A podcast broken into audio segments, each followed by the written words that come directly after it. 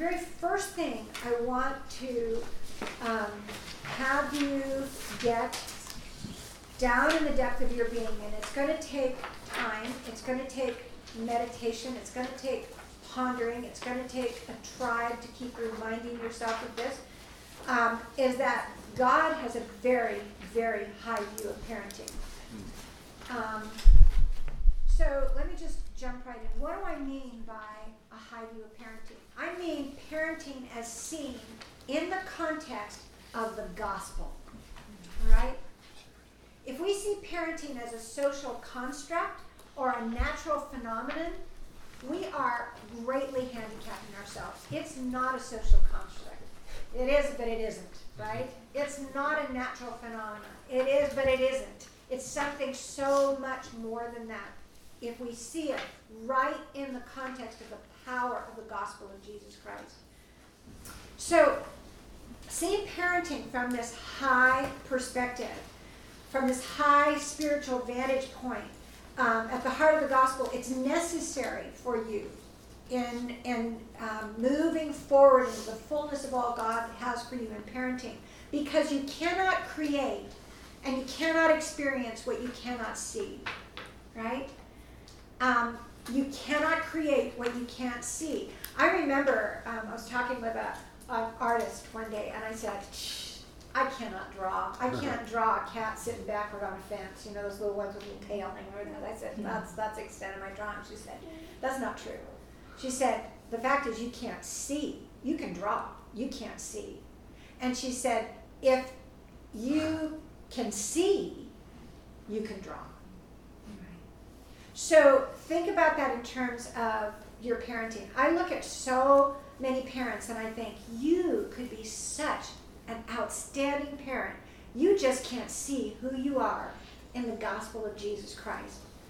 And you don't know who God is to you as a parent or the high potential that your child is born with. Right? And if you can't see that, you can't get there.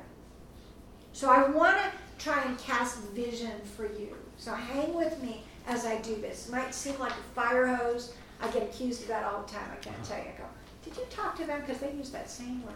no, you both think I'm a fire hose that you have to drink from? okay, get used to it because that's what I got. All right. So, um, so let's let's put parenting in the context of the gospel now. The gospel story is really a love story between the Father and his children. That's what it is. At the very essence, the gospel of Jesus Christ is a love story about a father and his children. The prophets of old revealed God with pages of names. I mean, I have them in a little, you know, praying through the names of God, right? You go, wow, shoot, a lot of names, a lot of names here, right? So the prophets of old had, had revealed God with all of these names. Um, but Jesus, Jesus, who God tells us is the exact representation of the Father, exact representation of God, came and revealed God as Father. So, all the other names of God, the pages and pages of names of God, are all contained and summarized in the name Father. All right? Jesus said, I and the Father are one. John 10 30. He didn't mean they were the same being, he meant they have the same purpose and they have the same character. Hold on to that. And Jesus prays in John 17 that we would be one with the Father and the Son, the Father in Jesus, Jesus in us. That's our primary identity.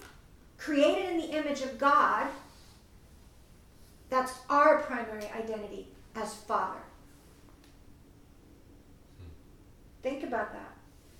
Now, please understand when I'm talking about father, when I'm talking about fathering, I'm not doing this gender game thing, right? I'm just going to say what what the word says, and you adjust, right? We're not just going to make the whole world adjust to how you want to get called.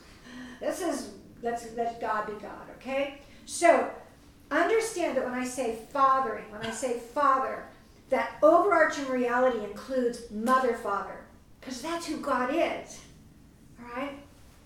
The parent heart of God, father is the parent heart of God expressed male and female. Genesis, right? God expressing his identity, image of God, male and female. So, women, when I talk about fathering, that's you. That's mothering. That's you expressing the father heart of God through the feminine. Fathers, when I talk about fathering, that's you expressing the father heart of God through maleness. Are we okay? All right. So there's no father without children. The word father means nothing if it isn't in the context of father means children. You don't have children, you don't have a father, right? So the very definition of father is one who fathers a child. So for God to design the deepest, most comprehensive revelation of himself as father, that means the focus of his being is towards children, is towards his children. If his if his culminating identity is father, then his culminating focus is children. Okay? Think about this. The Father created the world. All the creative energy of God as Father, all that energy that created the world, all that vision, all that was aimed at creating a world for the purpose, the sole purpose of prospering and sustaining life in his child, in his children. So, picture it, you know, this big V, it's like, here's godness, right? Shoom, focused right on the prospering and nurturing life in children to the point that you create a whole universe with the oxygen levels, with gravity, with with um, you know the, how the human body works, with everything about life, light and dark and photosynthesis and all of that. Everything magnificent is created. All that is focused on child, prospering life for child. You are his child right? Created in his image. So the deepest meaning in your life as an image bearer is to reveal God as Father through how you live your life.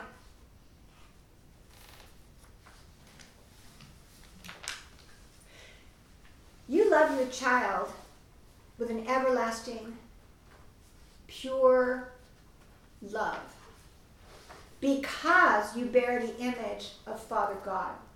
That's the only reason. The heart of the Father is love. God is love. Father is love. You love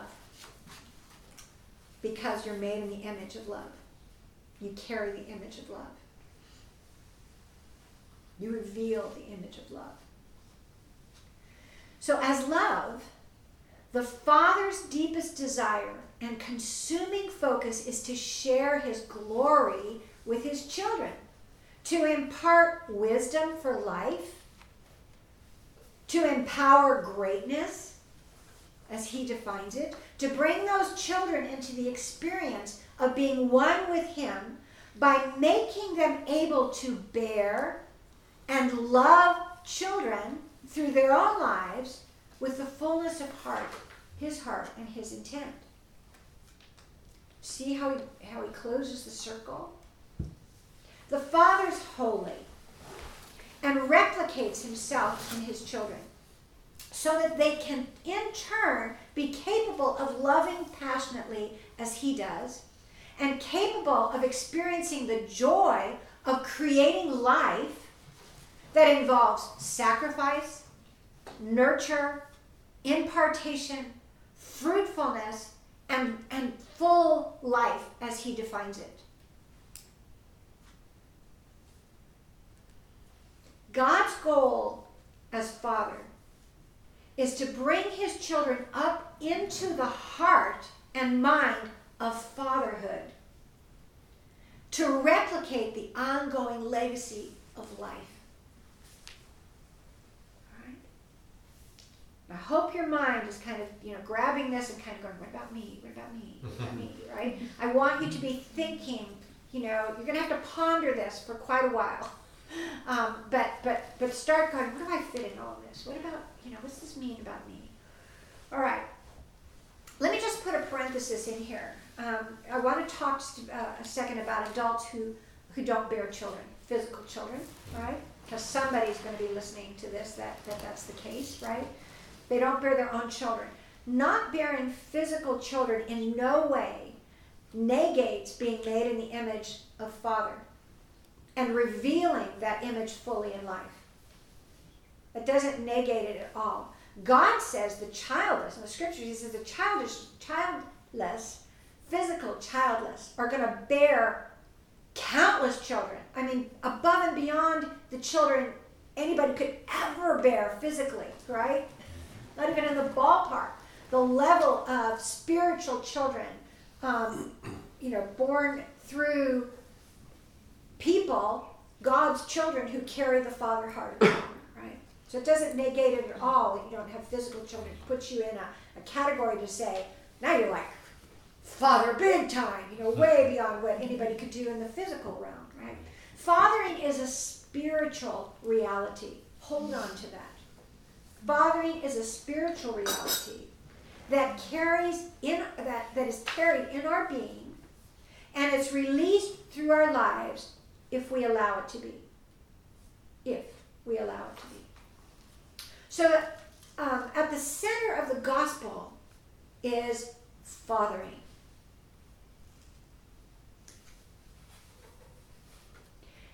That's our identity as redeemed children. So, Jesus, God's beloved Son, the firstborn among many, was sent to earth to reveal God as Father. And as Christ is in this world, so are we. Know that verse? Mm-hmm. As Christ is in this world, so are we. Huh. We are sent here in this world to reveal Father. I want what I'm sharing here to draw you into some, some soul searching. There's nothing, there was nothing haphazard or random about the birth of Jesus. He was born, God says, at the fullness of time, at the appointed hour. It was not anything random. Life is absolutely sacred to the Father. Most of you may think um, that you planned your 2.5 children that are here or to come. You might think you did that. You can go on thinking that. right? Um, there's nothing random about the birth of these children. There's nothing random about it at all. Um, you might say, you know, it was your planning. I'm not saying your planning is irrelevant, but almost, saying. God the Father says, you plan your way, but He orders your steps. So your child was appointed by Father God to be born for such a time as this. And that should put an amazing state of awe in your heart. Charlotte Mason, this woman that I'm going to be quoting off and on um, during our times together, um, she she um, has this quote. She said, "The wonder that Almighty God can endure so far to leave the very making of an immortal being in the hands of human parents is only matched by the wonder that human parents can accept this divine trust with hardly a thought of its significance." You get what she's saying? Can you sorry? Can you read it again? Yeah. The wonder that God Almighty can endure so far to leave the very making of an immortal being in the hands of human parents is only matched by the wonder that human parents can accept this divine trust with hardly a thought of significance. The vast majority of parents will spend more time researching what car to buy than learning how to parent. What house to buy, in what neighborhood, and what whatever's, you know, what job to take, what state you want to live in that gives you the economic edge to be able to get ahead, and, you know, whatever. I mean, all of that energy put there, and yet the wonder and awe of going, who is this sacred being that God has birthed through our loin, birthed through our body in, in a supernatural way? I dare you to create life, you know? Sit here and go, okay, baby, come. you know, it can happen, right? It is a it is a gift. God is a giver of breath. God is a giver of life, right? So Read the lineage of Jesus, for example. If you read the lineage of Jesus, every one of those people in that lineage was born on the earth for such a time. Now, their lives looked so random. You know, you know your Bible, and you start going, that person's in the lineage of Jesus? Oh, oh, oh. you know? and so you've got murderers, and you've got prostitutes, and, and you have incest and hatred and thievery and jealousy. I mean, you just name it, right? It's just incredible. What a random looking bunch of people. But zoom out from God's high perspective and get that high view, and you can see that each one of those individuals was appointed to carry the seed of the Savior. Each one was appointed by God for such a time. Everybody at the human level thinks they're they're in charge and they're pulling it all off. Ain't so, right? And such is the state with you and your children. So please know there is nothing casual about the birth and the existence of your children. Not inside the gospel, there's not. And there should be nothing casual about your stewardship of their lives and your desire to equip yourself in Christ to steward the life, the sacred life of this child. As your life is sacred, as every life is sacred, every child life is sacred. I remember when we had um, our first child, and I was I was offered a I have a master's degree in speech and language pathology. Oh, I didn't tell you about me. I'll do that later. Okay. Um, I'll weave it in as we go along for six months. um, so I, I was offered um, a really good situation to come into a doctoral program, you know, where I could come up with a doctorate and and had the potential of maybe running a clinic, you know. I mean, it was all just exhilarating and challenging, know, all of that. And I remember talking it over with my husband and thinking about thinking about it and and God met me and met with me. I don't know how you feel about my talking like that, but I'm to tell you what's real to me. I mean, God talks to me I feel like I hear, you know, and I can say, this is what I think God said to me, right? So this is what I heard God say to me. You're excited about this job, getting a, getting a doctorate and running this clinic, and that's wonderful. That's okay. But I need to tell you that there are countless people on this earth that could do that job better than you. You are not the only being on the face of the earth that could do that job. But, I heard God say, look at that son of yours. In all of time, space, and history, you are the only being who has ever birthed to be the mother of this child. That is the unique factor of hmm. your life and you'll never have any other unique factor like that. Anything else in your life, somebody could do, and probably better than you. I don't care if you're the head of Apple. I don't care if you're, you know, kings and princes and rulers and whatever. Somebody's going to come along, displace you, and probably do it better. And if it goes worse, it'll get better soon, right? So, so it, it's replaceable. Anything else you do is replaceable by someone else, except this one incredible privilege that God gives you to steward a, a life of a sacred, you know, a, a, a, life that, that God sees as a sacred being. That's your one unique factor. Your one unique factor. Now let me put a parenthesis in here because I know there's there's some of you in this room and, and also some that will be listening about adoptive parents.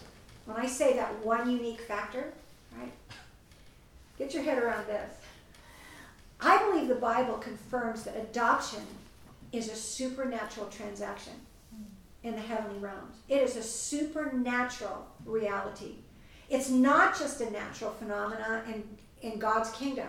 First of all, we are adopted by God. And we become bone of his bones and flesh of his flesh. We are his children. Right? There's a supernatural unity that you know that just crosses all human human issue drops and the spiritual reality kicks in, right? And if you look at, for example, um, the the Bible tracing the lineage of Jesus again, the Bible traces the lineage of Jesus in one route through Joseph, who was the adoptive father of Jesus, right? How does that happen? Where God actually says, hey, we're tracing the lineage of Jesus through this adoptive father.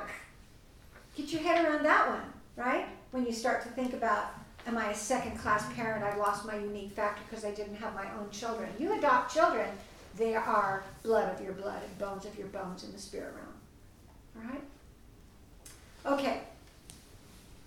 Um, you might have spiritual gifts that can reveal God as healer, as comforter, as um, teacher, as miracle worker. You know, there, God has his spiritual gifts. You may have all that, but again, it's not the unique factor. It's not your unique factor. There's no higher revelation of God that you are called to reveal on earth than the pure nature of God as Father. And remember, I'm meaning that father mother slash. Okay? All right, so now let's turn our focus for a minute to the unique life um, that exists because of you. Let's, let's look at your child. This unique life that God has, by his hand, birthed into the world for such a time as this. One life, one child is sacred to Father God. And if that one life, if just that one life was all that existed on the earth and fell from grace, Jesus, God Himself, Jesus would have come and paid the price and sacrificed everything in love to redeem that one child. We think He did it for millions, but would have done it for one sacred life.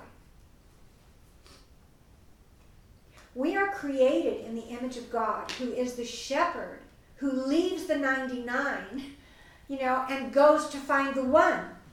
Our Father places a value on one child above everything else. He honestly can look at one child and, and one person and say, You're my son, you're my daughter, right? You can look at the one, you're my son and say, You are my absolute favorite. And everything I do is for you. And all my blessing is for you. And all my heart is for you. And then he can turn and say, And you're my daughter. And you are my favorite. And everything I do is for you. And my whole heart is for you, right? He can say that to every single individual in the Father heart of God because of the value of one human life. And he says that without guile. It's absolutely true, right? I remember, when our second son, I was pregnant with our second son, and I was just so in love with our first son. And part of me was afraid of going, am I, am I not going to be able to love my second son the way I love you, you know, the, my first son? And then your second son comes and, you, and you're saying, but you're my favorite to the first one. And then the second one comes and you go, but you're my favorite. And it's not detracting anything from the other child at all. You're absolutely honest. How can you do that? I know parents who don't do that. I know secular parents who don't do that. You're my favorite, I'm like you're the black sheep of the family. You know, you can leave anytime you want, wouldn't miss you an inch, right? I mean, there, there are families who exist like that, right? You've got families, not in the father heart of God, not us. You know, with the absolute fullness of father heart to give to each child, without any any guile at all. So that's the heart of the father you carry. For the one child, the one child in your eyes is worth all your love and all your sacrifice and all your focus as your unique calling factor on this earth. That's a mind bender. Think about your career, think about your goals, think about all your deep desires. Ponder, ponder, ponder what I'm saying. The Father says of each and every child, I catch your every tear in a bottle. he says, I know your every thought. I know when you rise up. I know when you sit down. I know what you're going to say before you're even going to say it, what you think before you're even going to think it. I know you intimately. That word know is, is the word for intercourse. It's like complete, you know, complete intimate knowing, right? He intimately knows each child before they are ever conceived in time and space. This includes you as his child, your child as his child. He tenderly, sympathetically knows each child and nurtures each child accordingly. So, how does that fact, that level of intimate knowing and consistent love by Father, make you feel? When you know, when you get a revelation of how you, you, you somehow Holy Spirit goes, Can I just explode Psalm 139 in your brain? You know what it means to be known like that by Father God? And He loves you. It's not like He knows you and you have to hide in shame or fear His rejection. You are known and loved and embraced and empowered and lifted up into your greatness, right? That's how your child is supposed to feel in your love. You are father to that child. Your child is worthy of your knowing and loving him or her intimately, and you can't do that unless you're with them. That's kind of a no brainer, Okay? And you need to be with them a lot. And you need to be with them intentionally. in all of life's different circumstances. Here a little, there a little, line by line, inch by inch, right? The knowing, the loving, the, the being for and not against, all of that, right? Father God is presence driven. He's presence motivated, right? Presence, capital P, presence. That's his uh, identity. So everything about the father heart of God values being with his children and his children being present to him. That is a core value of Father God.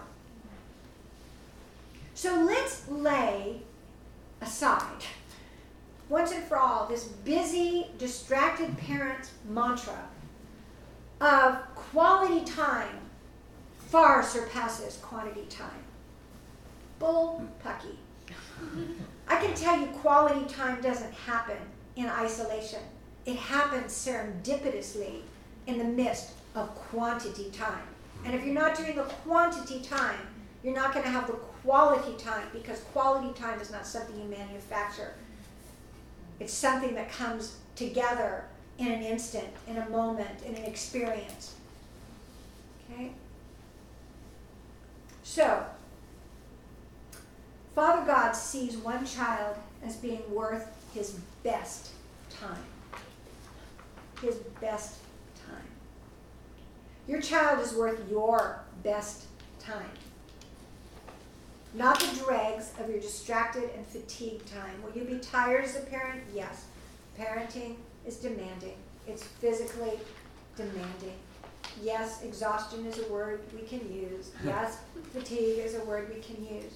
But there's an, uh, there's exhaustion for the right reasons that you go, it's good to fall in bed exhausted. This is a good day being father.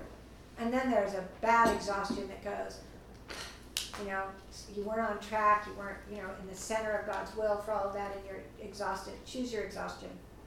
You know, I'm going to be exhausted about the right things, not the wrong things, right?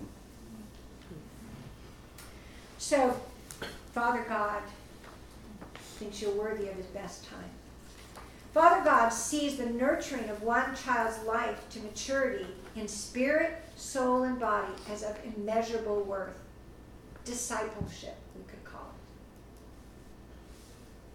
Think about the value of one life from God's, Father God's point of view. He says, I sought, this is in Ezekiel, I sought for one man among them who should build up the wall and stand in the breach before me for the land, that I should not destroy it, but I found none.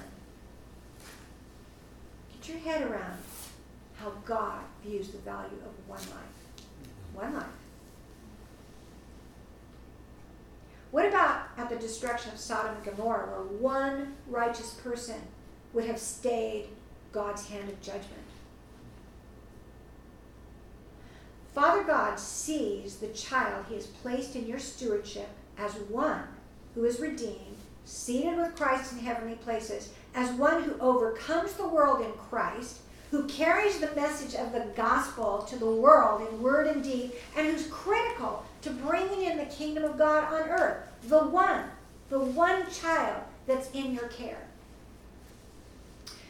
Think about this when you stand you sneak into your kid's room at night and they're sleeping. You go, oh, best time, they're in bed. sleeping, right? So you're in there, you're quiet, you go, oh, this is the joy of Looking at this. this is this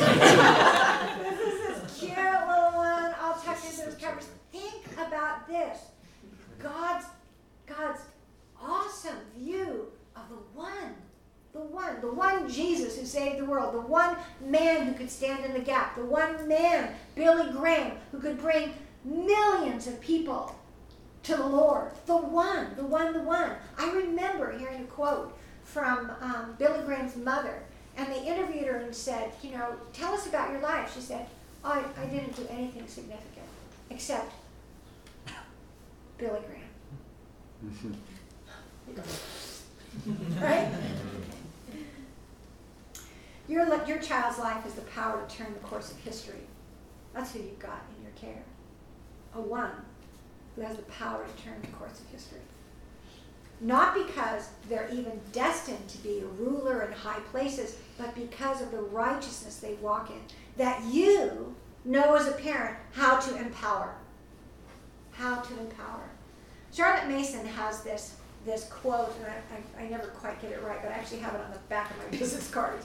But essentially, what she's saying is you, every potential for good in a child developed into a power. That's, you know, I go, whoa, put that, my goal as a fa- as father, my goal as father, mother, every potential for good in the life of the child I steward developed into a power. Whoo! I like that Father God has a much, much higher view of your child than you probably do at this point. Hmm. If you viewed the value of your child's life like this, would it be worth taking the time to diligently learn to be a godly, skilled parent, discipler, even what we might call an anointed parent? We talk about anointed for business. I don't know what circles you hang out, but there's you know a group of people and Ed Silvoso, they talk, he's got a book called Anointed for Business, you know, Kingdom Business, all of that. Go, hey, anointed for parenting. Father God is the giver of life. Your child was called and appointed to live on the earth for such a time as this. And as a parent to your child, you walk in the purpose and character of Father God. You are the intimate revelation of the Father to your child. Think about that. Now, we're going to be talking about self developing self control in your child. We're going to be talking about um, a habit is worth 10 natures. We're going to be talking about a lot of different things of, of how your child, how you're going to um, help your child develop the, the brain um, capacity, the brain wiring for righteous thinking and righteous behavior and good choices and self control, all of that. But you know what? You're very naive if you think you don't have to be on the same track. right? You're going to be able to be, you're going to, as you're working with your child to develop these habits of thinking and behaviors and attitudes and all, you are on the same track. You're just bigger, older, farther down the line. Probably should have learned it earlier. Right? You're going to be working on your anger issues. You're going to be working on your impatience issues. You're going to be working on your, you know, your low view of parenting issues. You're going to be working on your habits. You're going to be working on all this stuff along with how you're working with it with your child, or it isn't going to work. It isn't going to work, right? All right. I have a question for you. Just what if? Just what if? Entering into the heart of Father God and walking in his ways as a parent is the highest form of intimacy that you can experience with God on earth. Hmm. That's his identity. You're made in his image, and you're made to be one with him. How do you do that without entering into the fullness of his heart, which is as Father? What if, just what if, entering into that heart of Father God, walking in his ways as Father, is the highest form of intimacy that you can experience with God on this earth? Whoa. Whoa. I'm just asking. Just what if? How would that change your view of parenting? How would that comfort you in your exhaustion? How would that bring peace to you on the rough days? How would that energize you and sustain you?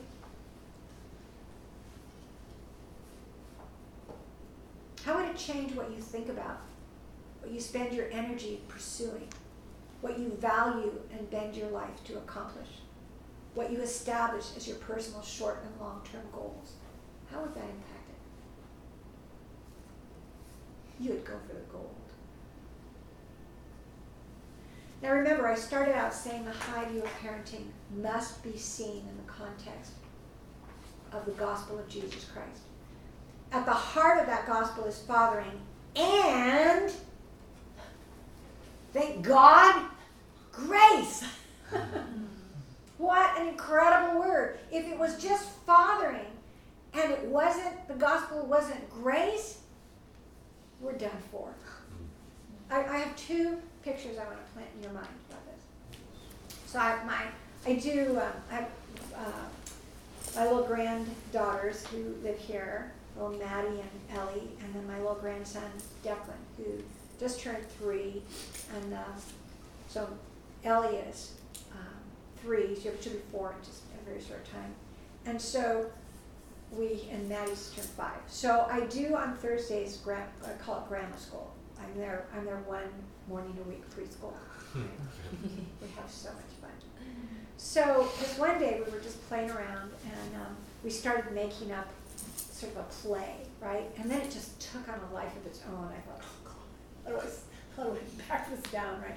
So we're just doing, we're, we're playing around with this play, and then we are saying, oh, Grandma, we need to do this for our moms and dads. We need tickets, and we need a oh. set, and, you know, all this stuff. I, so here, I mean, in my, you can't walk through my hall because I've got this folded up, huge refrigerator box that was made into a castle, you know, because the whole thing was about a king and a queen and an ogre that lived in the forest, and so I've got that, and it's got, you know, they, they painted the trees and the, you know, the trunk and all this.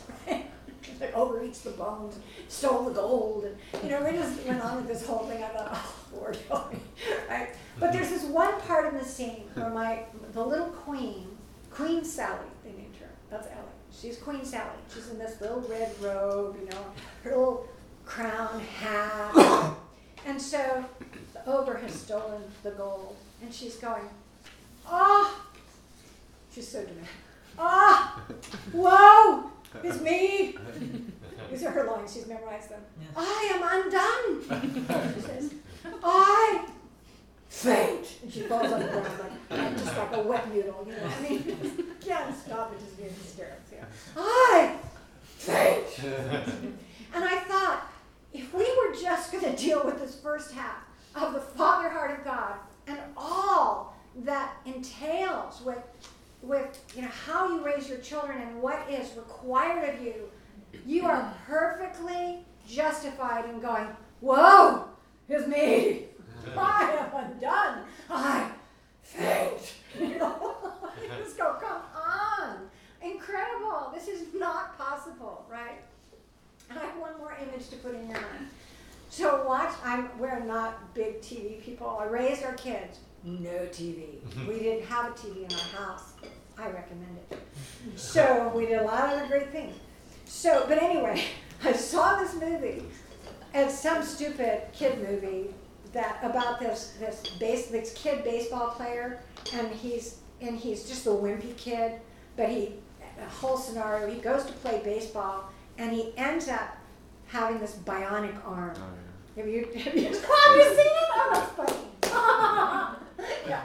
So anyway, he's got this bionic arm, right? And so he goes to he goes to throw this ball. He goes to pitch, yeah. and it just it's like he just moves his arm.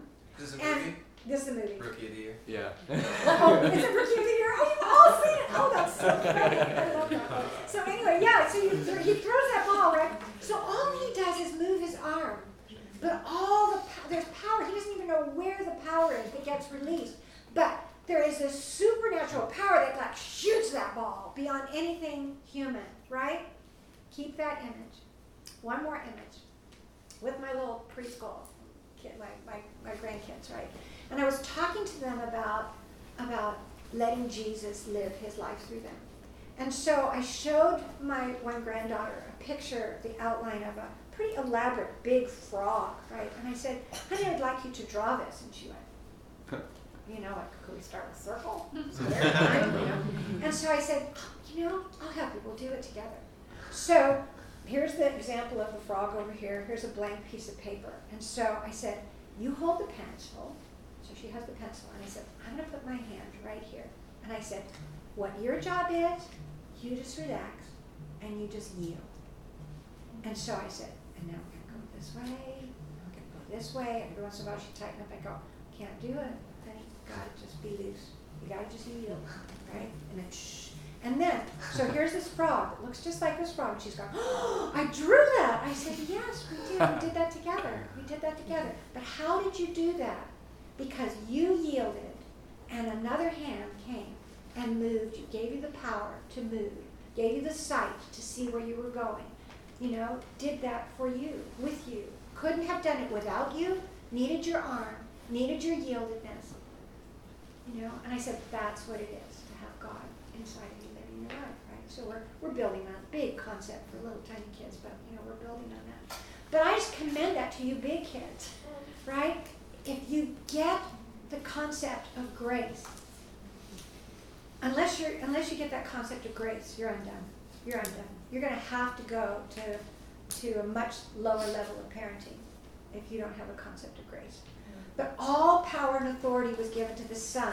The Father is in the Son, He's in you, you're in Him. As a parent, never forget the reality that you are indwelled by the very Spirit of God Himself, Holy Spirit. You are bionic parent. Right? You are bionic parent.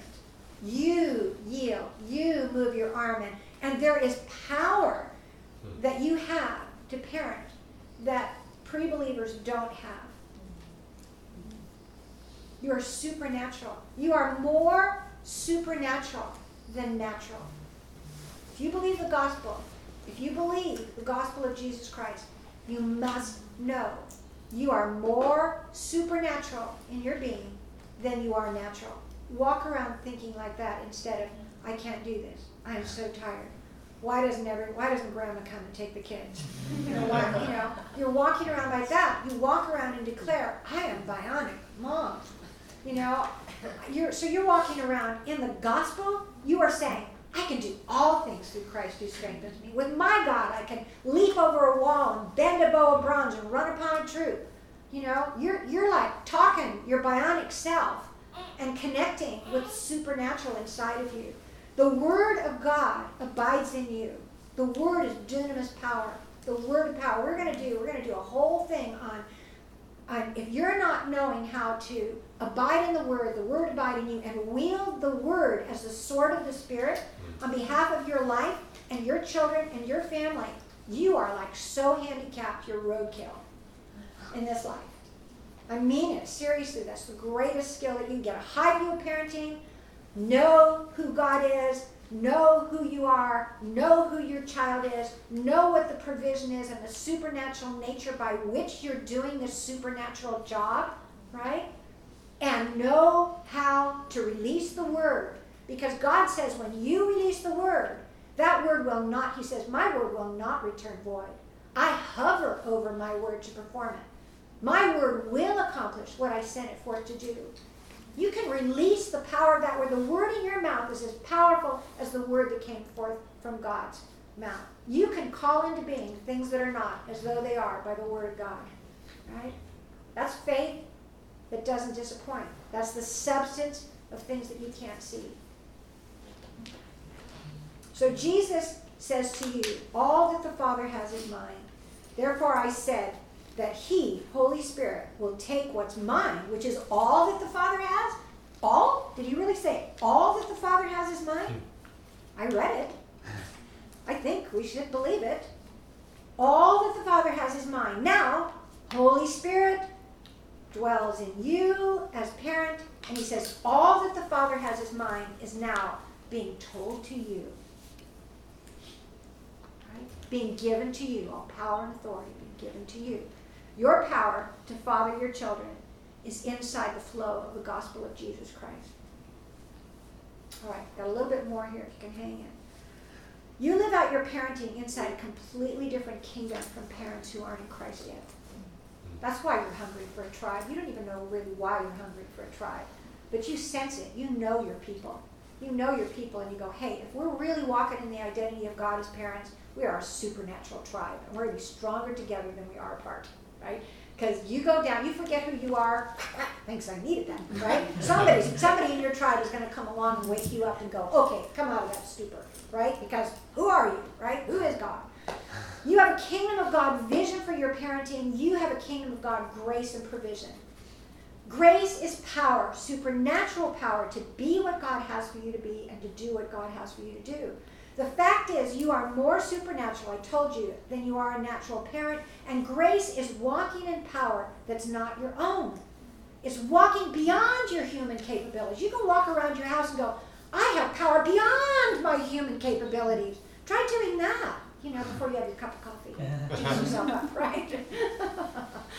so some people equate grace. Some people equate grace with a release from having to do the hard things for release from having to press into the high calling of Jesus Christ. So grace is, I can actually be kind of a shoddy parent and not feel guilty about it because I'm under grace. Not, that is not grace. Grace is the power to rise up into the fullness of all that God has for you to be and all that God has for you to do. And He gives you the power to do it, like the bionic arm, like the hand drawing the frog, right? Jesus said, I and the Father are always working. How did Jesus heal the sick, raise the dead, cast out demons? He didn't do it in his natural self. He is natural self infused with supernatural self, just like us. Natural being infused with supernatural God, right? Um, and he did that with his yoke, the, the Father's yoke being easy. That's where he gets that. The yoke is easy, the burden is light, like drawing the frog. You know, just yield, just know that the power of God is there for you, right? Just make yourself available as a parent. Um, be where you're supposed to be, and that's with your children, please. Please. Um, care about what you're supposed to care about. Yield to God as He called you to yield. All right, that's why your intimacy with God, your oneness with Him and His Word is absolutely essential. It's absolutely critical for successful parenting. So part of what we're going to be doing here is I'm going to try and and you know feed your spirit. I'm going to try and strengthen you spiritually. And that spiritual strengthening also needs to pour over into your marriage. You cannot father outside of the context of male female unity. It will it will be broken, right? Strong marriage leads to strong fathering. Right?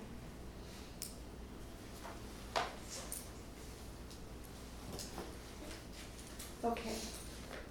Final sentence. Fathering is a sacred and holy job that you are given by the Father of all fathers.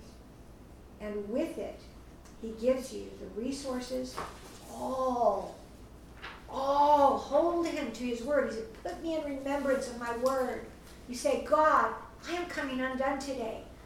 You have said, all the resources of heaven are mine to do what it is you called me to do. And I just thank you. Fill me up. Fill me up with the power of the Holy Spirit that I can love and I can laugh in the midst of what seems like crazy town.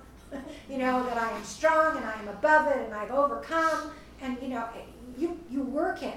You work it by yielding, by opening, by coming into agreement. So uh, much of what I'm going to be doing with you is helping you come into agreement with the Word and releasing the Word mm. over yourself, over your families, over your children. Can't do it without it. Otherwise, it'll be absolutely nothing but technique. You know. So let's pray, and then I have I'm going to give you about ten minutes, and I'll tell you about that in just a minute. Father, um, this has been big stuff, big stuff, Lord, and um, true truth, Lord, as one of our mentors would say, true truth about the gospel and, and how parenting is at the heart of the gospel. Lord, these precious parents, um, Holy Spirit, you are the one who reveals truth, who takes it from knowledge which puffs up to wisdom which bears fruit and fruit that lasts, which brings transformation, which brings heaven to earth. So I'm asking you now to rise up inside of each of these parents and everybody who listens to this. Rise up now, Holy Spirit, inside of them with revelation. Confirm what is true. Bring out of what's been said what transforms these parents into the image of Father. Con- transforms them, conforms them to Jesus, who revealed the image of Father. Lord, I'm asking you, Holy Spirit, you are the one who helps them meditate, who helps them ponder. You talk about meditate being kind of mumbling, mumbling. It's a good thing to be mumbling these truths under your breath instead of, I'm so exhausted. How do I get into this? so God bless them. Bless them big with revelation and transformation. Let this be the foundation of great things for their children, for their families, for the kingdom of God in Jesus' name. Amen. Amen. All right, I'm going to give you just a little exercise to do. If you all have pens, I've got some here. Just pass around these. Um, take, take a by five card. Uh, just small, it's just by five. Okay, so I'm going to give you about 10 minutes. We'll see when, you when I see kind of stop writing. But I, what I want you to do is write down out of this. Just ask, ask Holy Spirit, what do you want to touch me with? What's the main thing you want me to carry away? What's the, what's the excuse me, transforming thought? What's the hook here for me? What's the application here for me? However you want to word a question to yourself. But do just a little bit of personal processing on that three by five card. Write down what you're thinking and feeling and what you think God is saying to you. Okay? And then after that, we'll take the break.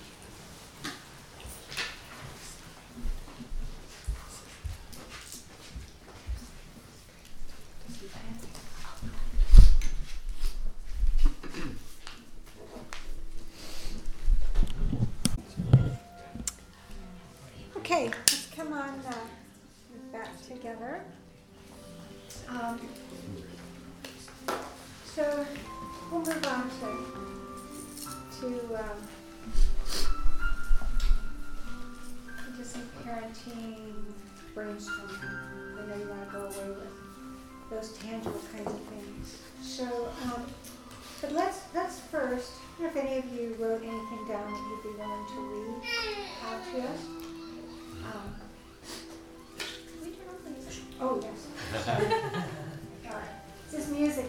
pray to all the time, so I, I just it's like my soul is kind of. I don't even hear it anymore. Soaking music.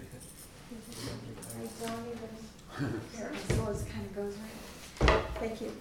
Um, okay, so so anyone who uh, you don't have to, just invitation. If there's something down there that, that you could share with us that you wrote.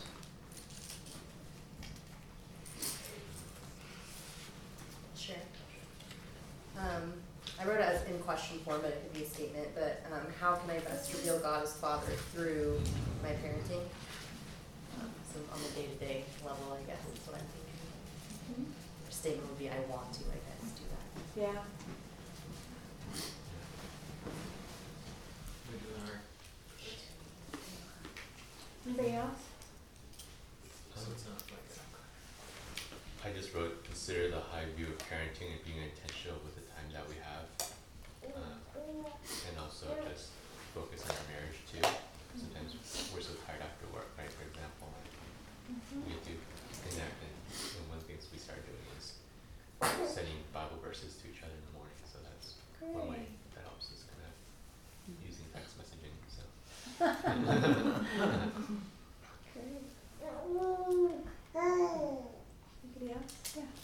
Um, I, I think for me is I'm not valuing valuing time with God, Uh-huh. and so it's carried over big time into my parenting. Uh-huh. So I need I have with God's help some work to do, um, and spending time with Him and readjusting my so. And there, I just want to comment on that because we can get under this as, as parents with young children. We go, okay, I've got this incredible list of things to do that is impossible to get done, and now I've got to be spending this peaceful, quiet time, quiet time with God. Is that going to be at midnight, but then the baby starts to cry? Is that going to be at six in the morning? Because if I get up at six, they'll get up at quarter to six. and so then you're just feeling guilty and all. And I remember, um, I remember, you know, times when I would say to God, "You don't understand. I need a break. I need peace and quiet. I'm a bit of a recluse. I need alone time, right? I need, I need get away, something, right? And and at that season of my life, and um, and I remember that every time I would pray that, it would get things would just go crazier. You know, the kids' needs would be more. Somebody get the flu, then you're, you know, into that because you passed it around for three months, and you know, you're just going. Well, three months ago I was saying I needed a break, and now I'm like roadkill. You know, talking with God, and I really felt like the Lord just said to me, "You're asking for the wrong thing. You're mm-hmm. asking for a thing that's just going to, it's not gonna happen, and it's not even what you need. What you need to ask me for." is the ability to be refreshed in the middle of the marathon. Mm-hmm. The supernatural ability to be refreshed when you're changing the diaper, when you're nursing it two in the morning, when you're getting everybody in the car, when you're making it to the doctor's appointment, when the dinner is burning because you're stopping the kids from, you know, going, going, supposed to be teaching you the habit of peace. No, quiet now, right? Be at peace. Uh, so, you know, all of those things are things that we're going to battle. But I felt like God had said to me, "Ask me for the for this, and I can give you this: the supernatural grace to be refreshed in the midst of the doing." Because, and then every once in a while, you'll get alone, and that'll be okay. But you won't be desperately crying out, you know, moaning every day, going, "Unless I get this time, I'm coming undone." Because you you know how to. It's like the the image that God gave me was when they developed airplanes that could refuel in flight. Mm-hmm. I thought, That's it. That's my image. That's my image, man. Refueling in flight, right?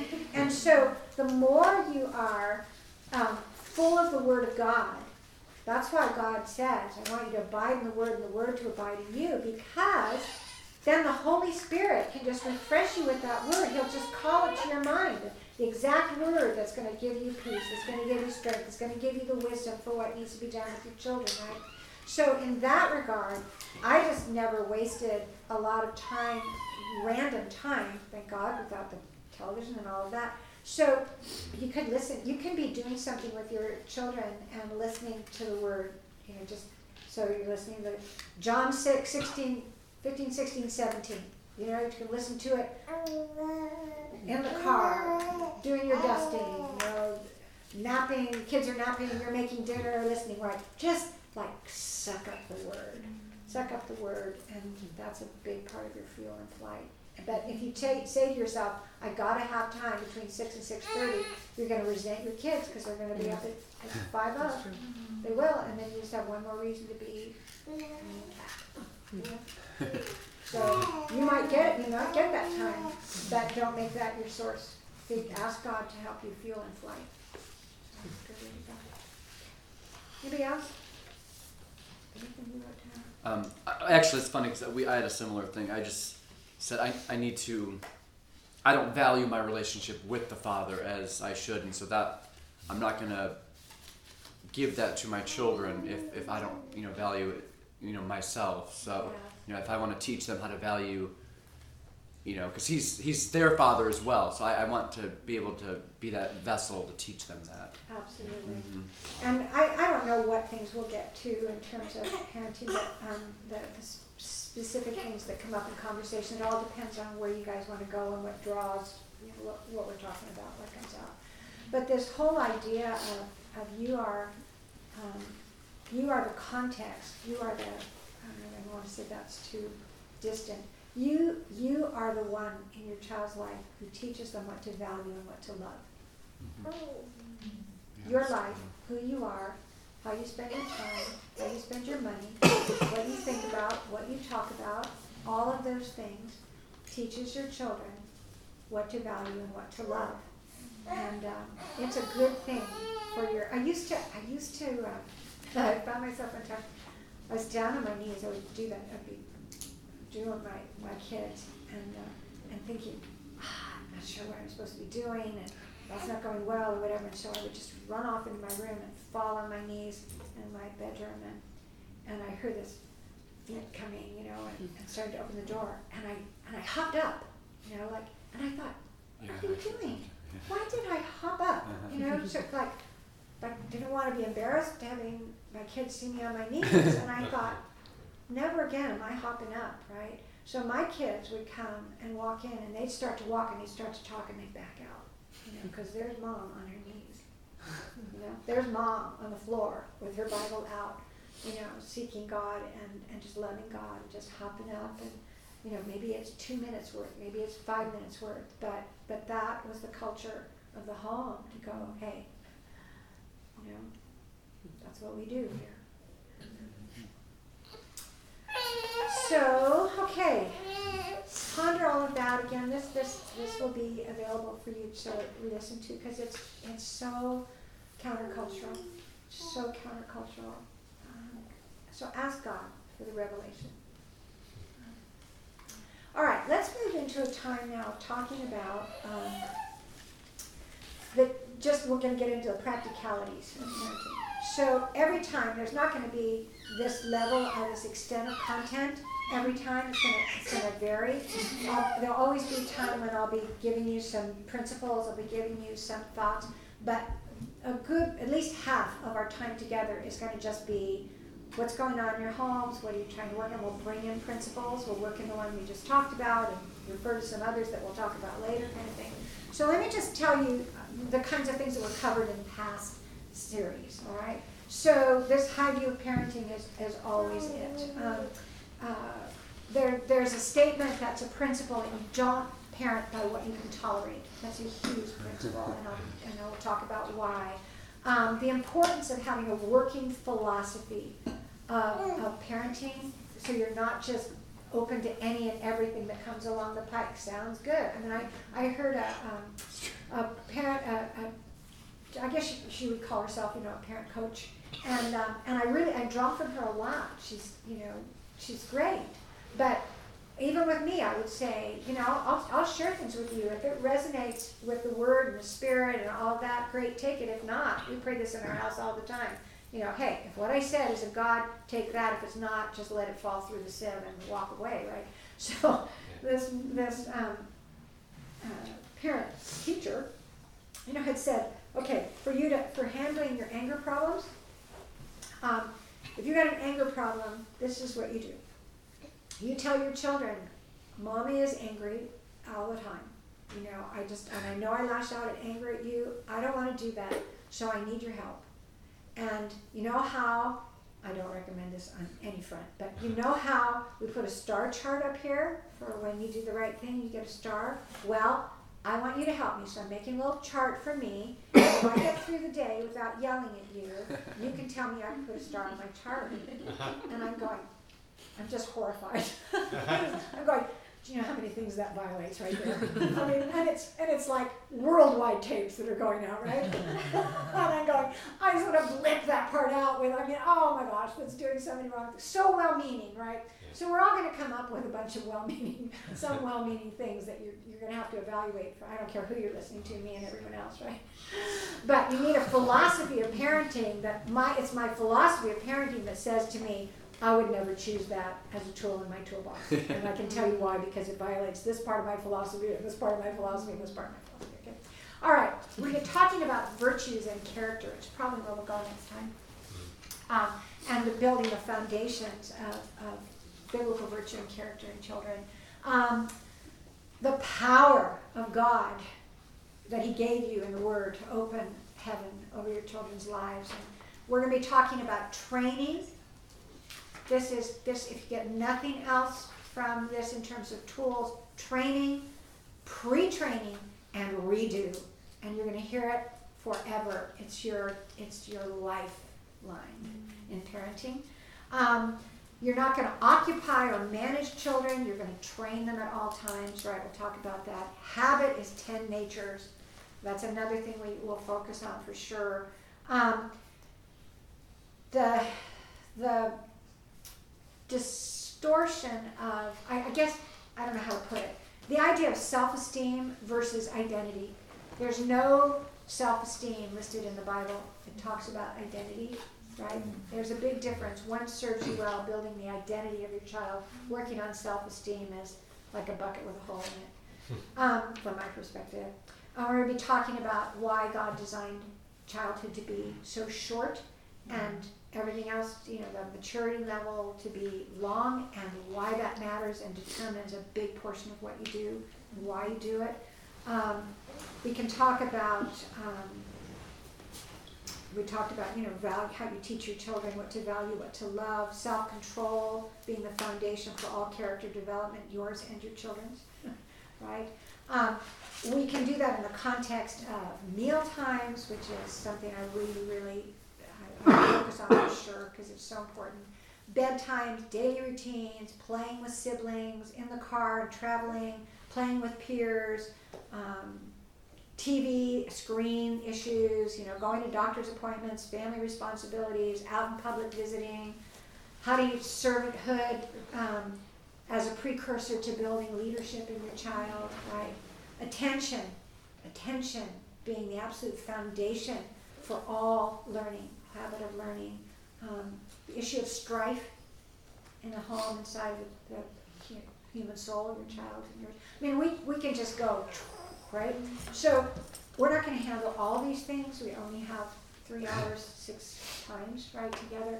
But we can cover a lot, and you can also bring in whatever you want in your phone, your phone time. So I highly, you, I'm just offering that opportunity of phone times. You don't have to take them, but I highly recommend it.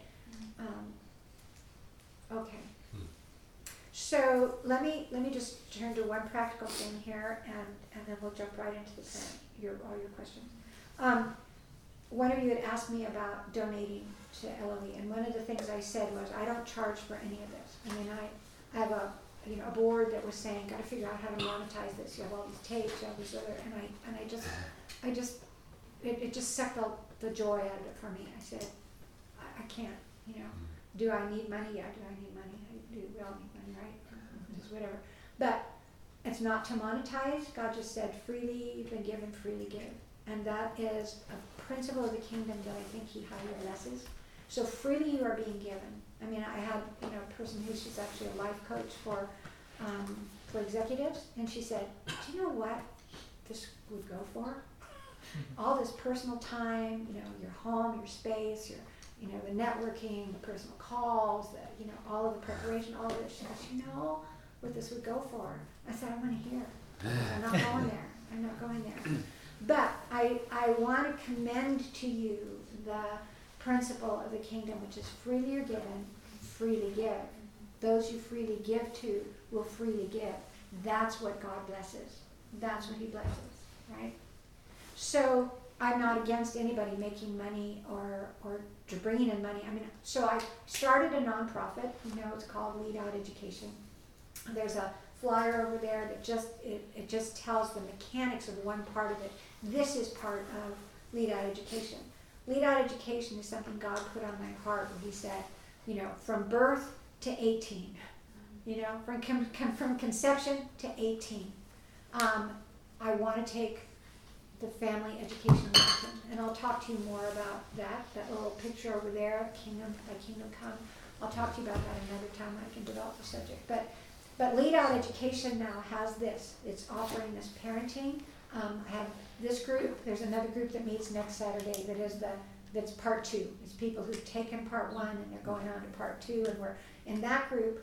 We are doing these foundational things, you know, making sure that it becomes second nature to us and how we parent. They're forming a very strong tribe with each other, and um, and we're talking now moving into the heart of eldership and parenting, which is now I just don't care about my children. I care about com- the community. I care about the children in the nation. I care about the children in the world, right? But in your sphere of influence, and so we're talking about cultural and social issues that are your children are going to have to live in a world you've never had to live in. It changes so fast. How are you going to walk as an elder, not just for your children, to prepare them when their friend Sally says, "Now I'm Herman," you know, next door. What are you, what are you going to do with that one?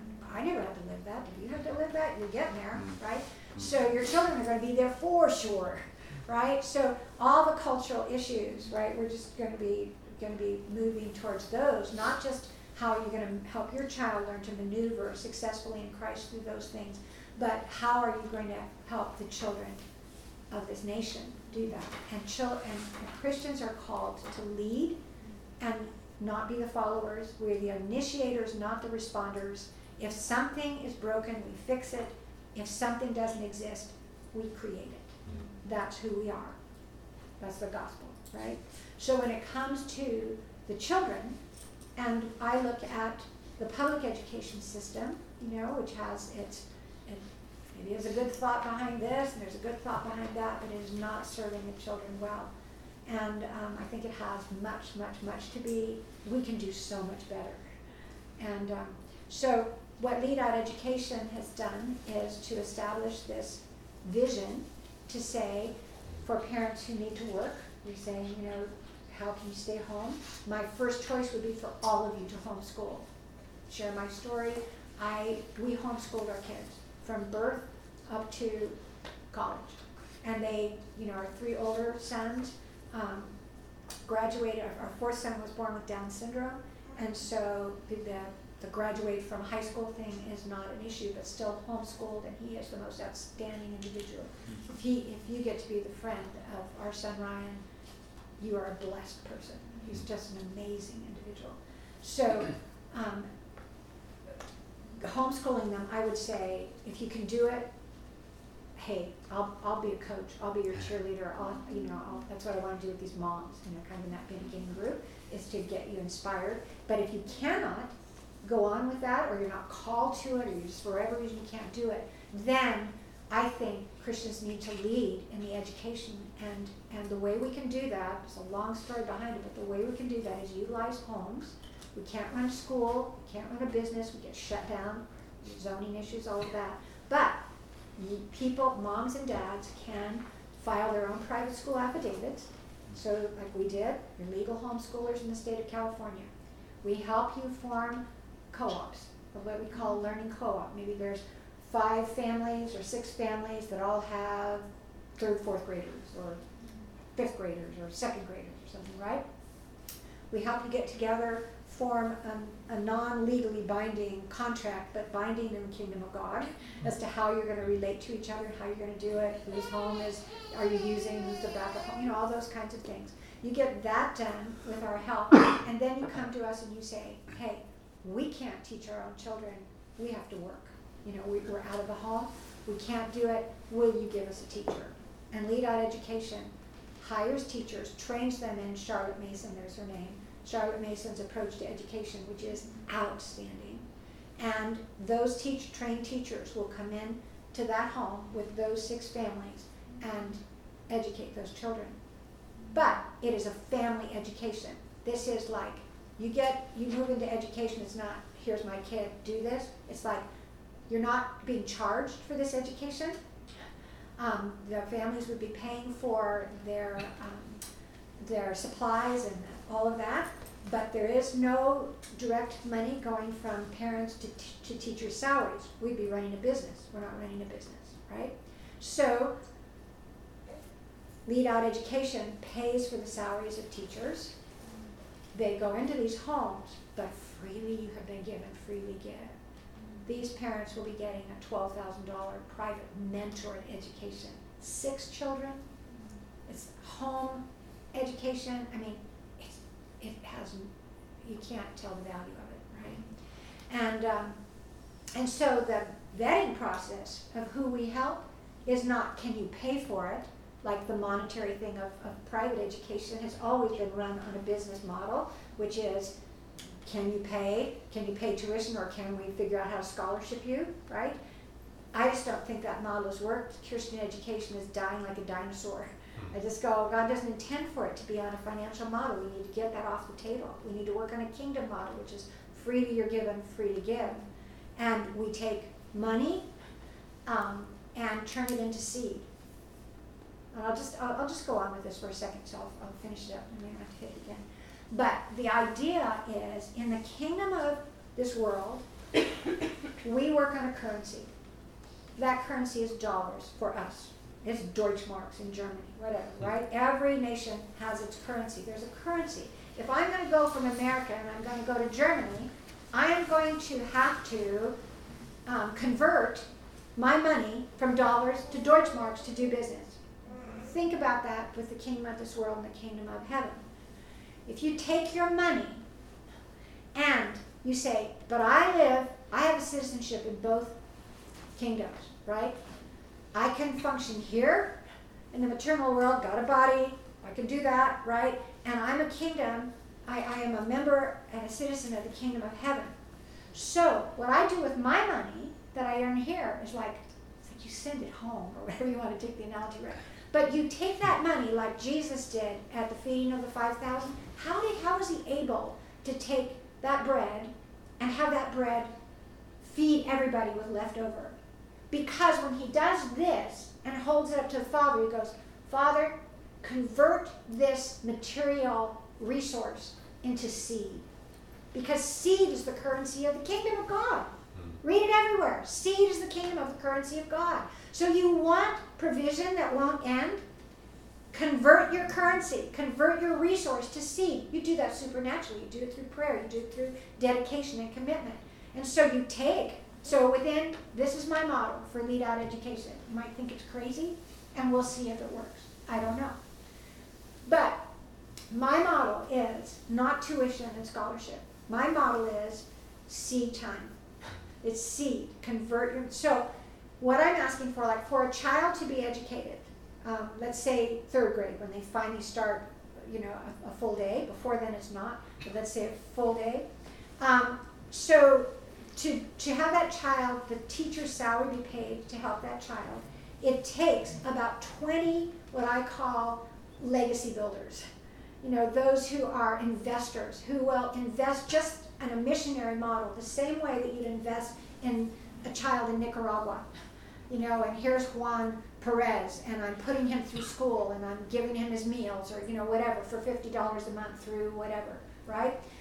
Now we do that missionary model, and we do that for the children of our nation in a way that says freely you're being given, freely give. So 20 legacy builders will give $50 a month, and that will pay for the education of your child, right?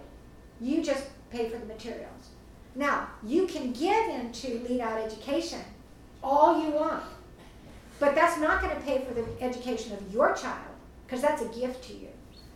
What it is going to pay for is the gift of an education, a godly mentorship, an education for someone else's child. And I think God loves that. I think He loves it. It's so kingdom. It's so body of Christ, right? And so the legacy builders, what I'm asking of legacy builders, is that just this simple little thing like humor me, right, is to take that $50 donation before you hit donate or before you mail in that check and you just go, okay, Father, I'm asking you to convert these dollars to seed. If that's really true, would you do that? By the power of the Spirit, convert this to seed. Because think about an apple seed. Okay? Think about how that bread fed the 5,000, right? It got converted into a different currency, a different realm, so that there was no limit. You put an apple seed in the ground. I put a dollar, I give you a dollar, I have a dollar less. I give you two dollars, I have two dollars less. I'm starting to think about this is not such a good deal. I give you five dollars, it's starting to hurt me, right? Because you get and I lose. That's the kingdom, the currency of this world. The currency of the kingdom is I give you seed, right? You give me seed. We put that in the ground. Now I don't just have a seed, I have an apple tree with all those seeds. Now I don't just have an apple tree, I have an orchard. Now I don't just have an orchard, I fed 5,000 with all that left over. Do you see what I'm saying? So I believe honestly that what God wants to do with the children of our nation is He wants to take them all. I heard it very distinctly from Him. I want my Father's arms around all the children of the world. And people have said to me, "You can't take children in if the parent, you know, into this if the parents can pay." And I thought, I don't think I'm going to get asked by God when I see Him. How shrewd were you? that you did not take the child to educate of a parent who could pay. Did you see their tax records? Yeah. And I, I thought, I don't think he's going to ask me. He's going to ask me, did you take all the children? Did you take all the children? Love all the children. The one, right? Love all the children. So I don't know any other from me, from, you know, just me and God thinking this through and that kind of the team of people that. To me, I look at it and I go, I think this smacks of kingdom. And it's too worthy an idea not to try for the sake of the children, for what's happening to them. Um, I can tell you factually, without a shadow of, of any challenge, that seven to eight out of ten Christian children will not walk with God by their second year of college. That is confirmed in secular studies, religious studies, all the way along the line. That is a plague beyond any plague that has ever hit the earth. No plague that has, in the history of mankind, has ever taken out in that proportion life. And yet we keep doing the same thing with our children over and over and over and over again in the way that we raise them. So I'm going to give you a term. We raise chickens, we disciple children. Right? And children need to be discipled by godly, kingdom minded people in that context and then loosed on the world to bring in the kingdom of God. We've got to take over education. And education is a life starting at birth. You're the primary educator. and these, this kind of an outreach um, for education is just an extension of your family, your God kingdom family. So I say all that to say I am asking you to give something. I'm not charging anything. But would you just give something every month? I don't care how much. Just plant it as seed. We convert it to seed before you give it to me, or it won't be worth much. If you convert it to seed before you give it to lead out education, it will do a lot. You know, beyond what you can ask or think in terms of blessing children and uh, doing great, great things for the kingdom. So that's that's my thing on that flyer, and that's over there, and and uh, Okay, let's stop there and let's start asking questions. Who's got something where you go, I'm gonna go home and I'm gonna face this with my child before I count to three? what do I do? Just start talking anywhere you want about about behaviors that you need help with. I'm curious about what you said earlier with the happy baby and his crankiness, or just me being like the parent who can sort of, in his crankiness, help him to be not so fussy or whatever. I mean, he's nine months old. He's nine months old. Okay, so we have a nine month old baby who tends toward cranky. Yes, because he doesn't nap very well. Okay. All right. Now, first we have to say that's not why he's cranky. So I, I, I would just challenge that, and, I'm, and I'll say this again. I'm gonna, so I'll repeat things, right? Because that's how we learn. Um, well, first thing you want to do uh, in in high view of parenting is take um, all the quote science around stages, times and a- appropriate things for times and ages, and just minimize them down to to just a bare glance in your concept. Um, there is no such thing in the child of God called the terrible twos. Some human being worked that name up, right? And is there a tendency for a child at a certain age to walk? Yes. Is there a tendency for a child at a certain age to talk? Yes. Is there a tendency a certain age to maybe have to be grappling with, is this mine or is this yours? Yes. That's not a stage. That's an issue. That's an issue that they learn to to handle with grace, right? So children, yes, when they're tired, well, they start to be, you know, yeah, if they're hanging off your arm going, ah, you know, and their eyes are like glazed and they, you know, they're falling asleep while you're holding them, you got a really, really tired baby. But I have heard so many times over and over, oh, you're so fussy and demanding. Are you tired? And then you'll hear the child. this is my granddaughter the other day. She's like, she was starting to, you know, act in an inappropriate way. And she, I, I kind of approached it a little bit and she said, I'm just tired, Grandma. I thought, you're not tired. You're just saying that because everyone, when you misbehave, says, you're tired or you're hungry. You know, I must be hungry because I'm feeling really nasty, right? no, we shouldn't even give our children that excuse, right? We shouldn't say to them, you're misbehaving, you must be tired. Mm-hmm. You need a nap. Don't go there because it'll backfire. They'll use it on you. Yeah. you need to just be, you know, hang in there with me because I'm tired. I get to do whatever I want, right?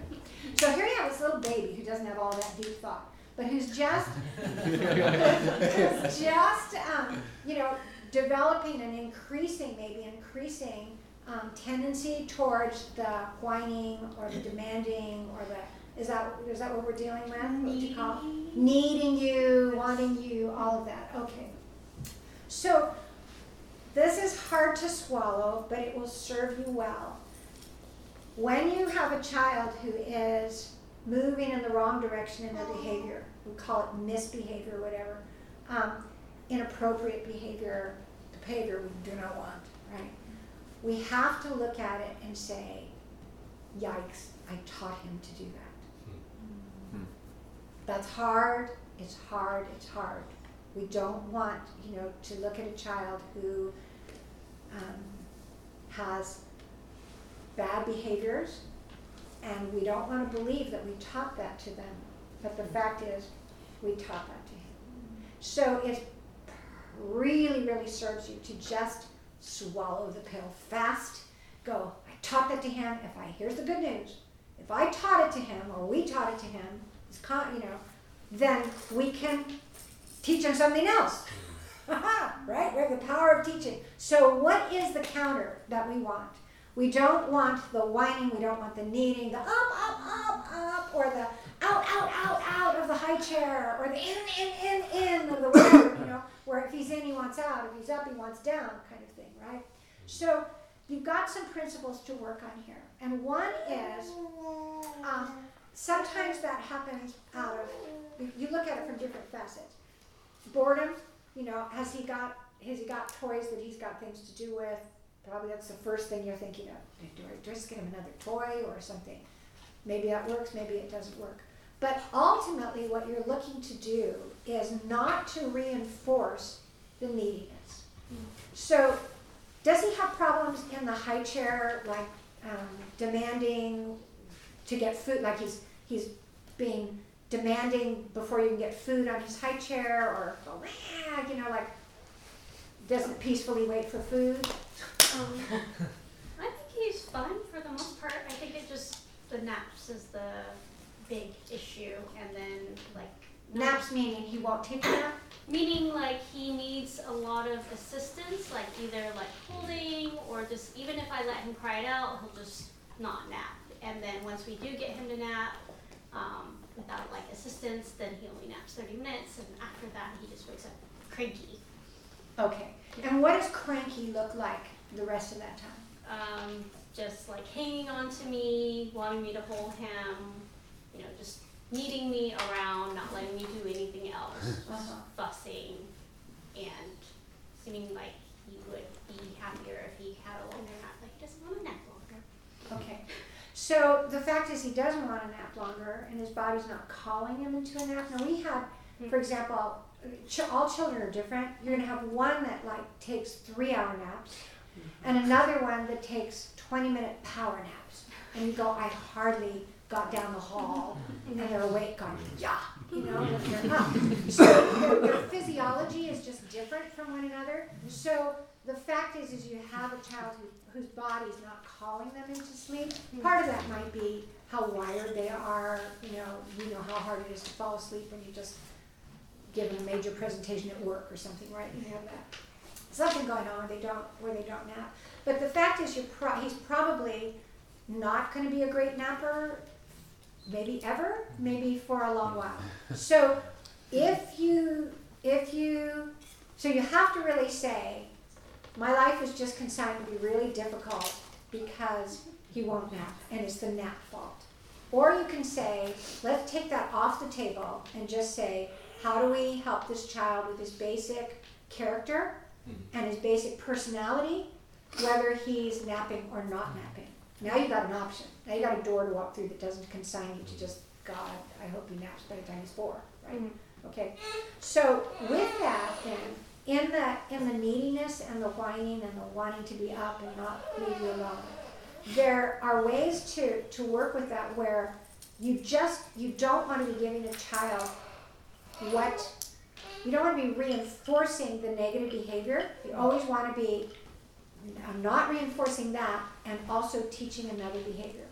So if that child, for example, is trying to be needy, you can to get down at their level. You can, and I'll just throw out ideas, and you can say that doesn't fit, this doesn't work, you know, or I've tried that, been there, done that, all of that, right? But for for the sake of everyone else, so you're going to get down on that child's level, and you're going to go, "Mommy's here, but I'm not going to pick you up now. I don't pick you up when you're whining." Right now, this is a child that may not be 18 months and not have the language for it. You use very few words, but you use your key words that are going to last you for a lot of years, right? So you just go up, no, not when you're whining. That's mm-hmm. enough. That little kid's going to pick that up mm-hmm. fast, mm-hmm. right? Language wise. And then you walk away and that child is crying and it hurts your heart. You're going, "Is he getting abandonment issues, right? But you walk away and the moment he's quiet and you can count to like five, one, two, and sometimes you go, one, two, three, four, five. Yeah. Okay, right, because you're so motivated. One, two, three, four, five. There's my quiet little boy. What up? What up? So the only time that little boy gets up is when he broke his leg, you know, you don't pick him up.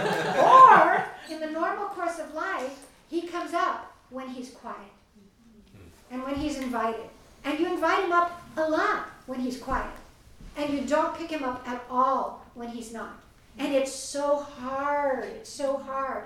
Especially if you're in a rush and you have to get out the door and all of that. So the bottom line with that, the pressures are it really, as much as is at all possible, you can't be under a lot of pressure with a schedule that has you having to say, well, here's one more exception where I have to pick you up because we just have to get out the door. Figure out how to not have to get out the door so fast in these training years because pay me now or pay me later.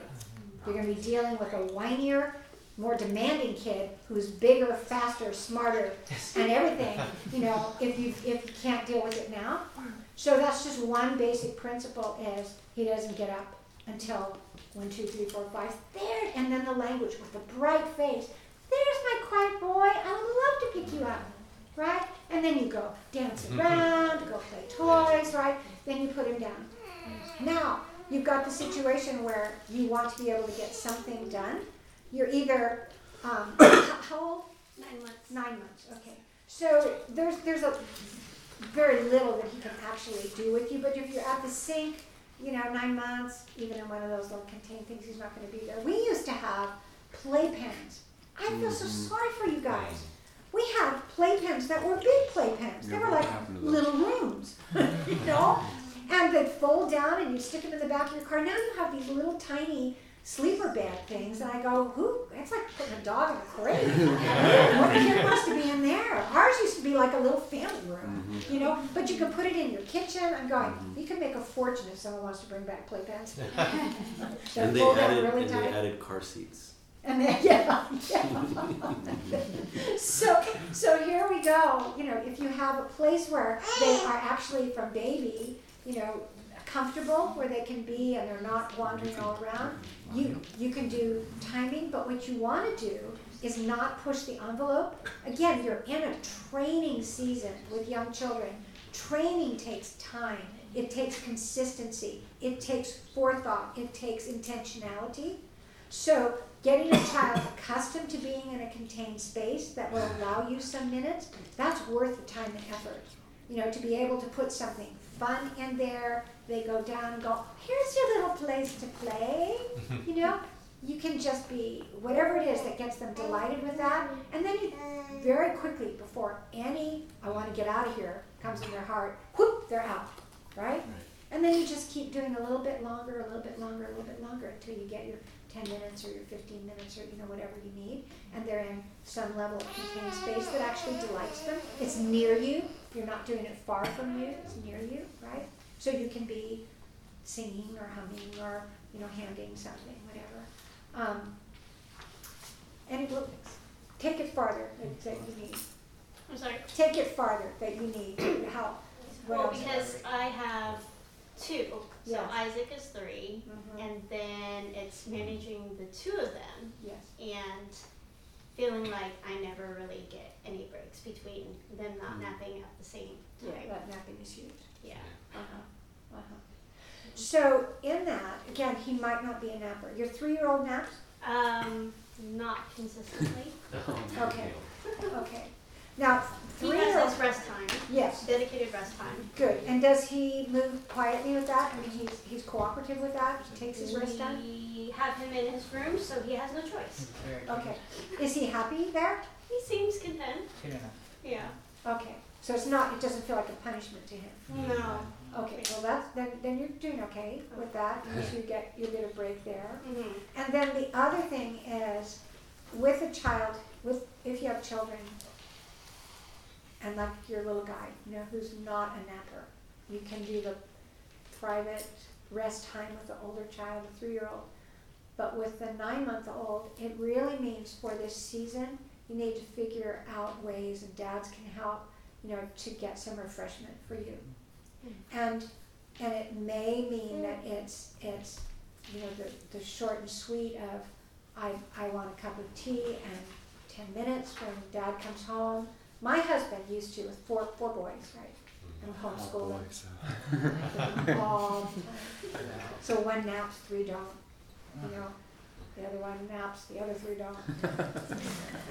Gone forever. And I had one, my second child did the power nap thing. And so you have, you have one, it's about, about what you have, right? It's hard, it's it's demanding on your body. And he didn't sleep through the night mm.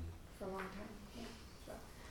But the idea of being able to have, my husband used to drive home from work and he would, um, stop his car about a block away and he would wind down the windows and just kind of offload the day, offload everything and go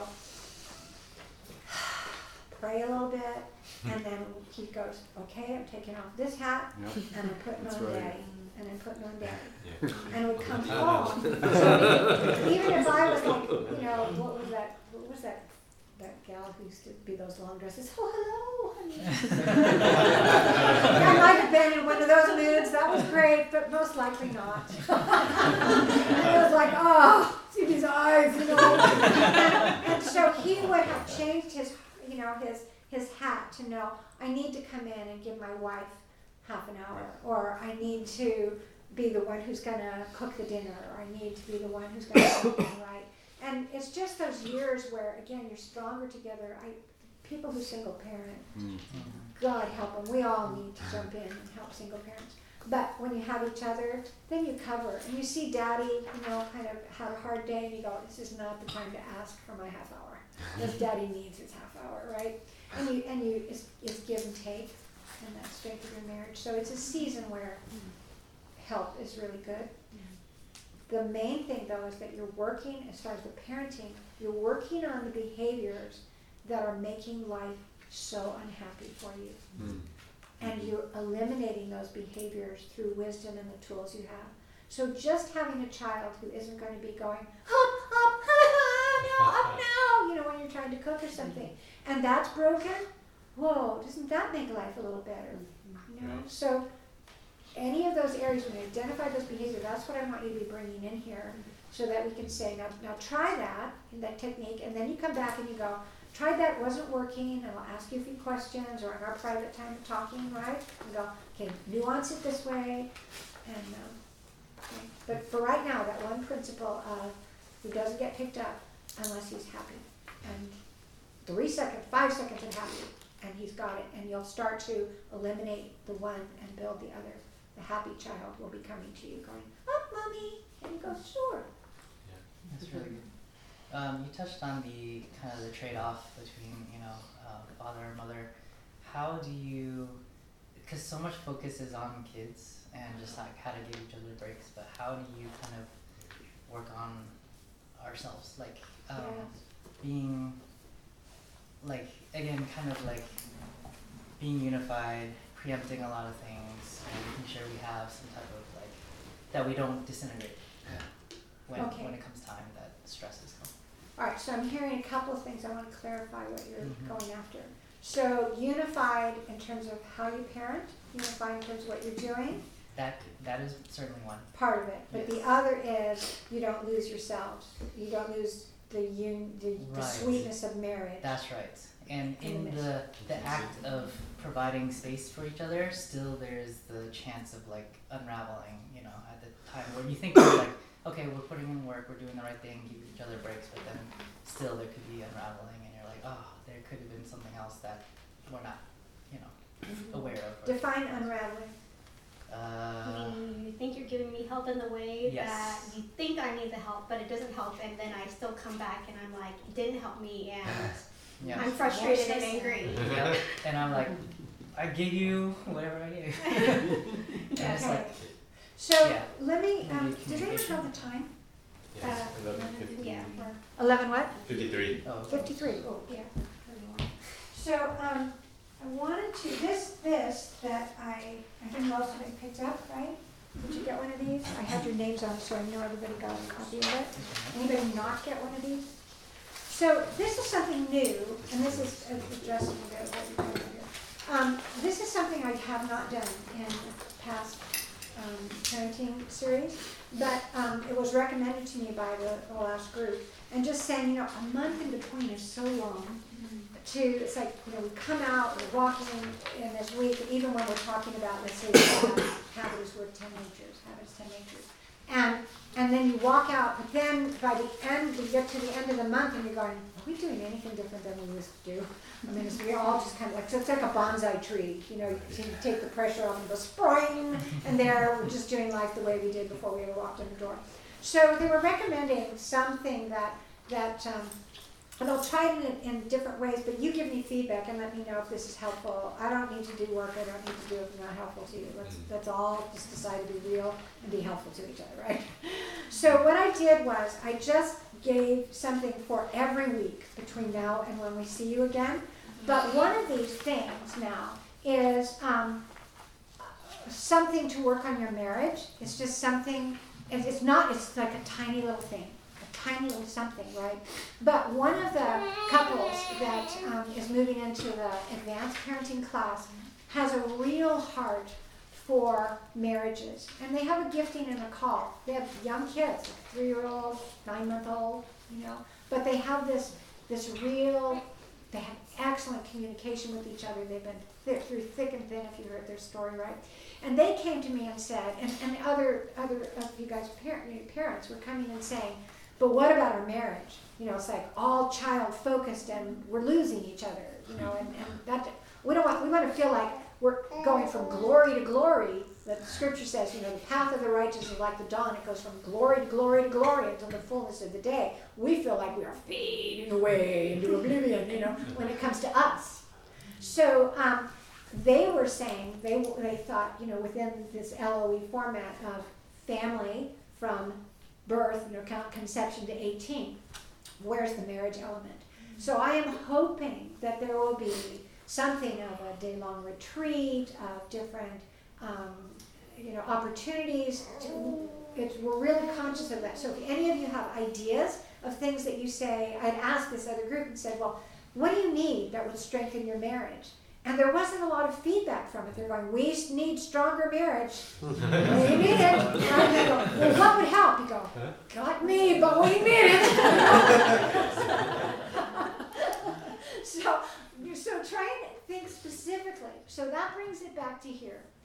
Um, I used to drop my poor husband, you know, being married to me. He's had a life. So um, I used to like that. They used to do funny shows, marriage shows, on this kind of thing, where the husband would say, "What do you need? I don't know. What can I do to help you? I don't know." You know, and um, and this poor guy, right? But that's really a lot of how we are because we're out of touch with what we really do need, or we think we need something and it's not really what we need. So we've actually this poor guy is, or this woman, you know, whatever, is is at a handicap because you've asked for something that isn't even what you wanted or needed. I, I kind of gave it to you and you're still miserable. I don't know what to do, right? So part of it is really being able, in this season, there's not a lot of energy slack to say, I should know what she needs. But I don't have a lot of time to think about it, and my guess is a background. Maybe I feed the baby and she watches the older. I don't know. So, I mean, who has time for that stuff? You guys are under pressure, right? There's almost that time. So could you just, as married couples and as parents, just say, let's not play that game. That was okay when we were engaged and we had all the time in the world being married.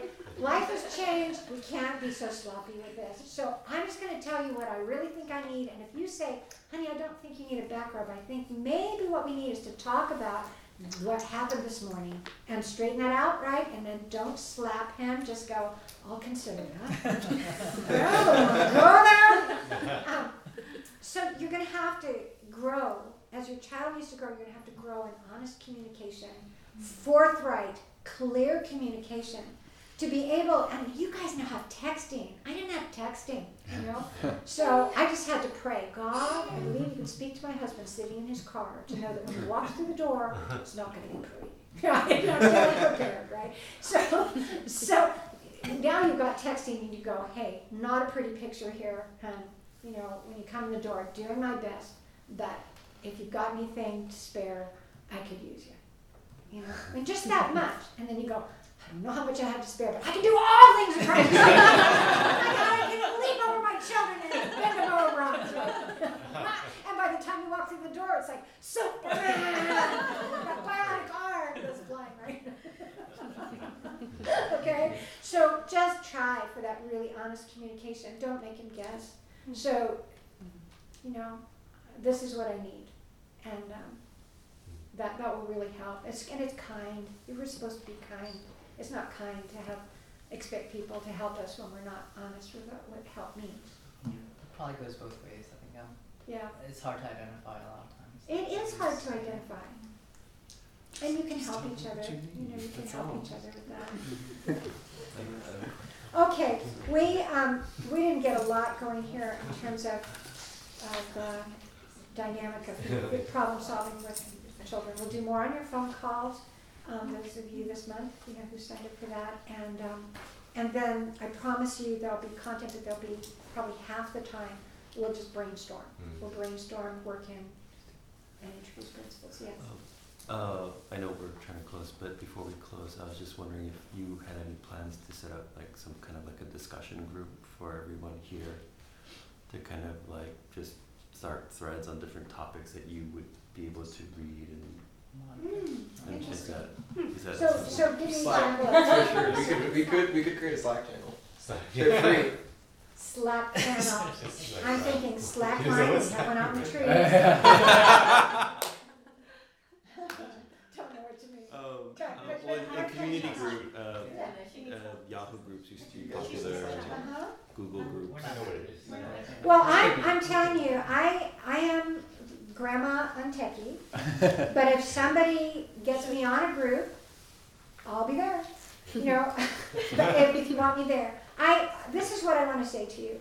Um, I had the opportunity to do a larger group that could not happen here, that would be more like in a big, a bigger place, right? And I, and I really, people were exhorting me to do that, and I just thought, I can, I'll figure out a way to do an off-site something where other people get to listen to this or content or whatever, and maybe a few phone calls. But I couldn't lose this because I've seen the fruitfulness of this. You guys together, all of us together. Um, this is the most, um, the most opportunity you have to be real in your struggles with absolutely no judgment.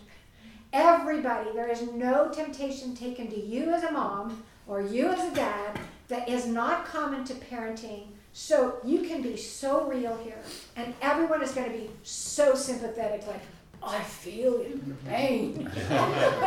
we just do, right? So, but that can't happen in, the, in, a, in a larger group where it gets impersonal kind of thing. So here, if there's other discussions that you want to get go, you want to initiate something, you guys have topics that you want to run on. This is all life, very living, organic here. I, I'm here for you.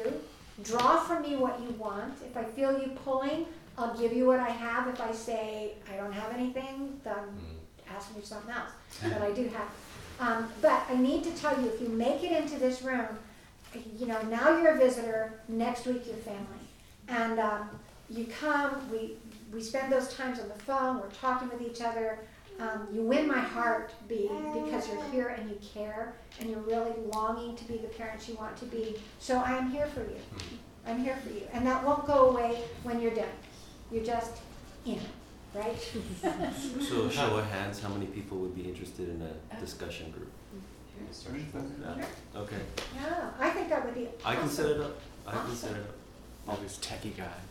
Yeah. So go for that, and then, you know, you guys, now, did you, did you exchange your little names? So you're gonna Yeah. try and contact somebody who's not your very best friend, right? Here you go. Hey, Susan, here. Yeah, yeah, yeah. Okay. Circle yes. All right, let me pray for you guys, okay? Father, thank you, thank you, thank you. You are Father. We are children. We are your child. You're very, very special. Each one of us, God, the apple of your eye. I thank you, Lord, that you are not a high priest who does not um, know our stresses and the, and the demands upon our lives, but you are Father, and you know what it's like to father children who are not doing the right thing time. None of that is beyond you. Look at what you have to do in fathering us, and you all your your ways are beautiful, and all your ways lead to life. So these parents who walk in your image, Father, I pray that they would go out of here um, bit levitated of going, whoa, how is it that God trusts us with this sacred life that He has brought into the earth for such a time as this? And that, Lord, that they'll look at their children differently with reverence and awe, and that that will actually strengthen them, not burden them, because they realize, God, um, that your Holy Spirit is every power they need. Every bit of wisdom is available to them. Lord, I pray for these these um, sort of suggested directives or whatever we want to call them, God, for this month that we will be apart or together again. That Lord, um, help them to just do that one simple thing each day, God, to stay focused. One simple thing, that's all, and um, and let it be helpful and build into them. Um, thank you, Lord, for peace in their homes. Um, that all their children, I declare in the name of Jesus, by the word of God, all their children will be taught of the Lord and name the name of Jesus. Great will be the peace of their children, that all of their children will be like mature plants in their youth. I thank you, Lord, for the blessing um, that is on these families, on these children. Strengthen them, um, refresh them, bless their marriages, and keep them. Lord, even just the simple looks that can be exchanged could be like a whole dinner out. One look can be like a whole dinner out. Um, thank you, God. Just um, refuel them in the air. In Jesus' name. Amen. Thank you. Now we're you? We're supposed to uh, try to get the together.